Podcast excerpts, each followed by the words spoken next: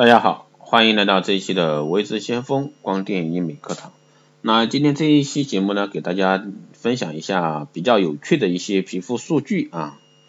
皮肤呢是人体最大的器官，其主要成分是水。那成年人的皮肤啊里水分一般占百分之六十，那出生婴儿呢高达百分之八十。人体的全身皮肤重量相当于人体重量的百分之二十。一个体重七十五公斤的成年人上啊，不算皮下组织，重约四公斤。那中国成年男性和女性的平均皮肤表面的表面积分别为一点六九平方米和一点五三平方米。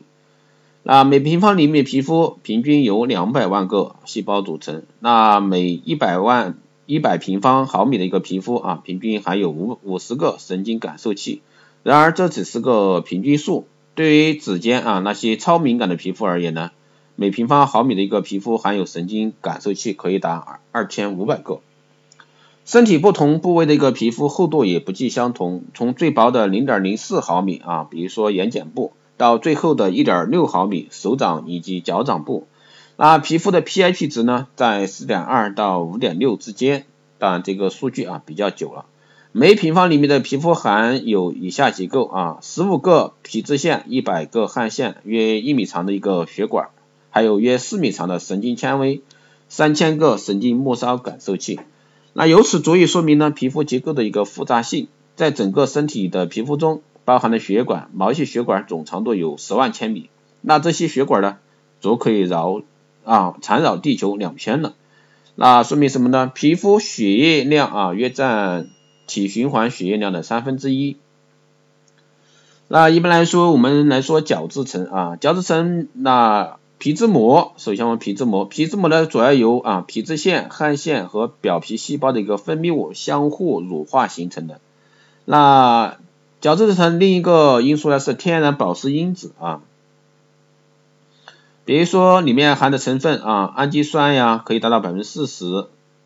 那还有像乳酸盐呀、尿素啊等等这些啊，这些成分还是比较多的。所以说一个角质层那包含两块，一块是皮脂膜，一块是天然保湿因子。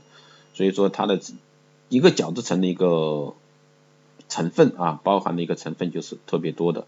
那正常人平均每平方厘米头皮上分布着一百四十四到一百九十二个皮脂腺，那比脸部还要密。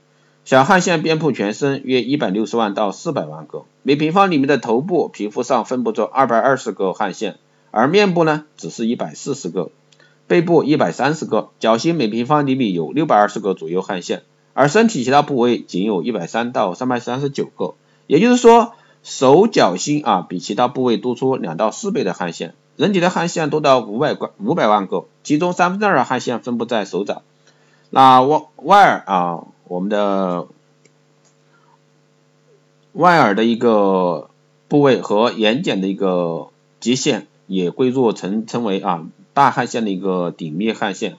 那前额部三小时内，嗯，每平方厘米可分泌皮脂一百五十到三百克，而躯干及四肢同样面积的皮肤仅分泌皮脂啊五到十克。身体内散热量的一个百分之八十是通过皮肤发散出来的，剩下时呢，也就是说夏天啊。一天的出汗量甚至可以达到五升之多。我们来说一下指甲啊，指甲有富含角蛋白的一个细胞构成。手指甲呢，每个月会生长三点四毫米，大约是脚指甲生长速度的一个两倍。脚指甲平均每月只长一点六毫米，脚指甲的一个完整生长周期需需要大概十个月，但是手指甲的完整生长周期只有六个月。惯用的那只手的指甲啊，生长的速度会更快一些。那一般来说，表皮很薄，从眼皮上的零点零五毫米到脚底上的一点五毫米。那表皮细胞分裂、分化和脱皮的更替时间，正常情况下是二十八天，这也是我们皮肤代谢的一个周期。真皮厚度约为表皮的十五到四十倍，对维持皮肤的弹性呀、光泽和张力都具有重要的一个作用。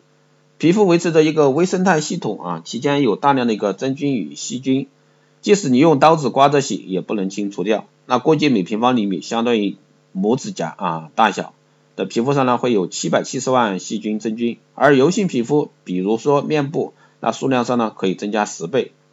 皱纹呢是随着年龄的增长而出现的，十八到十九岁的一个眼角皱纹的发生率为百分之十一点三六，五十一岁时呢上升到百分之一百。那眉间纹多于出现于二十六到三十岁时啊就出现了，同一部位的皱纹随年龄的一个增加而增加重，四十岁以上的皱纹的深度明显加深，那六十岁呢达到一个高峰，那额上长出一条皱纹，那么至少要皱眉达二十万次，所以说平时大家啊尽量少皱眉头。那以上呢就是带给啊分享给大家的一个有趣的皮肤数据，其实说明啊我们的皮肤你不能去忽视它的一个保养。好的，以上就是今天带给大家的一个关于皮肤这块的数据知识，也谢谢大家收听。有任何问题欢迎在后台私信留言，或者说加未知先锋老师的微信二八二四七八六七幺三二八二四七八六七幺三，备注电台听众可以快速通过。更多内容关注新浪微博未知先锋，获取更多资讯。如果说你对我们的光电医美课程感兴趣，欢迎在后台私信报名。好的，这一期节目就这样，下期再见。